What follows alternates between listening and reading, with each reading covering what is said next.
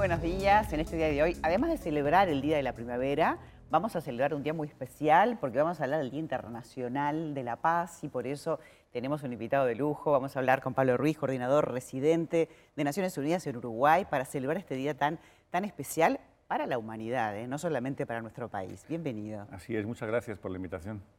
Para nosotros, este trabajo que vienen haciendo y que, en el que tenemos que sentirnos todos parte, es un trabajo muy importante porque acá este, lleva la, vida de muchas personas, ¿verdad? Todavía hay lugares donde existen conflictos, donde esa gestión de buscar la paz es sumamente importante porque salva vidas.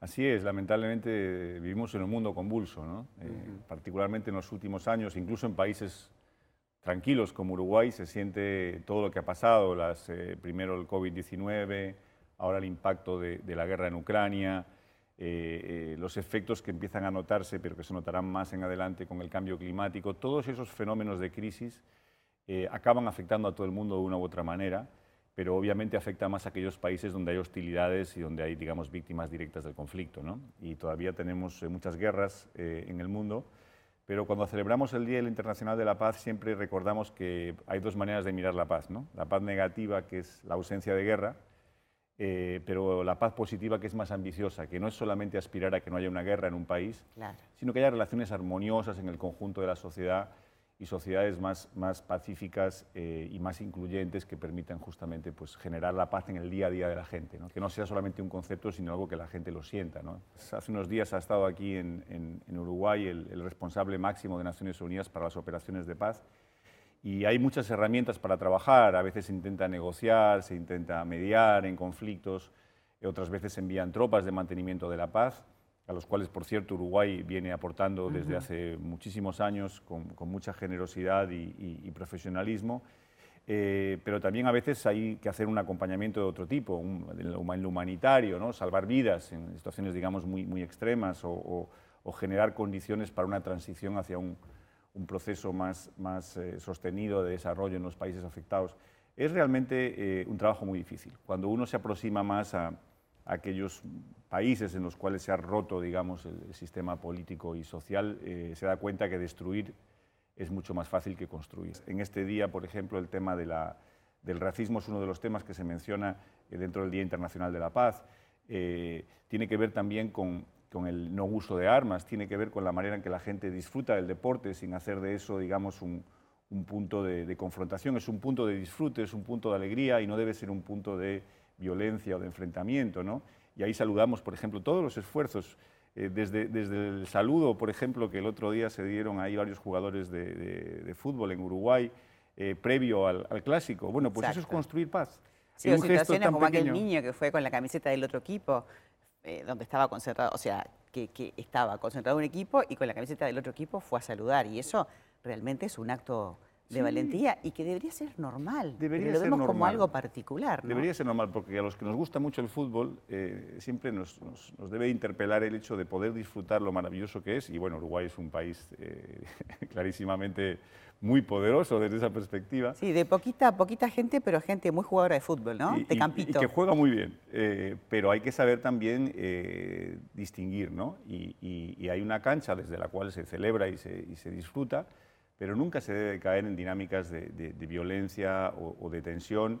Y, es, responsabilidad de toda la sociedad, porque la gente cuando piensa en estas cosas piensa solamente en el gobierno, pero no es mm. el gobierno, son el gobierno, son los clubes, es la sociedad civil, es el sector privado, son las asociaciones de padres de alumnos en los colegios, son los padres que están también a veces en las canchas los padres que están en el borde de la cancha, en el baby eh, fútbol. Son... Construir paz es, un propósito eh, eh, de cada día y, por eso nosotros, cuando hablamos de los objetivos de desarrollo sostenible, siempre decimos algo que la gente se olvida.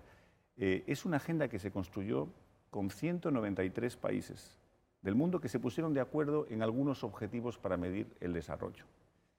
Y dices, bueno, si 193 países del mundo con culturas distintas, con religiones diferentes, con eh, eh, este, visiones políticas eh, distintas, se pusieron de acuerdo en algunas cosas que todos deberían de hacer, algún mérito tendrán. Venimos diciendo desde ONU Uruguay, por ejemplo, que es, es, muy importante para un país como Uruguay mirar el futuro. Uruguay es un país que en términos de la población, no geográfico, pero en términos de la población es relativamente pequeño a nivel internacional y por tanto tiene que estar muy, muy atento ¿no? a lo que pasa en el mundo, en lo económico, en lo social, en lo político y estar preparado para poder afrontar esas transformaciones hacia el 2030 eh, con valentía y con audacia y también anticipando las cosas que se vienen. Por eso hemos lanzado un proceso eh, con toda la sociedad para darle esa mirada y, para plantear algunas transformaciones que quizás el país necesita eh, y, que, y, que, van más allá de un solo gobierno.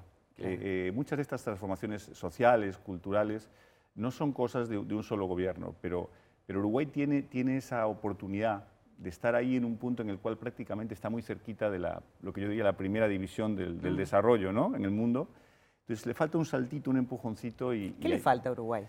Bueno, nosotros vamos a estar discutiendo temas que están ahí eh, encima de la mesa, hablando con los actores de la sociedad de, diferentes perspectivas, pues han salido temas que hay que abordar. ¿no? Eh, el tema de la educación, por ejemplo, es un tema importante, no solo en Uruguay, en todo el mundo, ¿no? con toda la transformación de los nuevos trabajos del futuro, eh, con un mundo muy cambiante, con, todos los temas de las redes sociales, etc. Hay, hay que replantear la educación. El envejecimiento de la población es un tema que hay que también poder abordar. La salud mental es un tema en Uruguay eh, que, hay que afrontar. Y la salud mental post-COVID. Post-COVID, que, se, ha agravado. Nosotros tenemos datos, los estuvimos presentando hace unos meses y los vamos a seguir mirando, eh, que muestran justamente la, complejidad de, de, ese tema. Las relaciones de género en Uruguay, ¿no? como una democracia tan consolidada y como la uruguaya em, va un poco rezagada en cuanto al tema de, la igualdad de género en la política. Eh, es un tema que también queremos conversar. Celebrar este día tan especial eh, contigo este, nos encanta porque lo hacemos cada día plantando la semilla, pero también invitando a cada uno que se plantee qué puede hacer uno. No solamente, como tú decías, los gobiernos y, que sea como un problema de otros, es un problema de todos. Y, este, y el conocer estos objetivos y el poder hacer en pos de esto tiene mucho que ver. Muchas gracias. Eh, efectivamente, el tema del, compromiso individual con construir la paz es, fundamental y va desde acciones globales y lo que puede hacer una estructura como Naciones Unidas hasta pequeños gestos individuales que, aunque uno piensa que son pequeños, son los que realmente acaban cambiando el mundo. Pequeños grandes cambios ¿eh? de cada día. Pablo, muchísimas gracias por acompañarnos. Muchísimas gracias, María, a ustedes por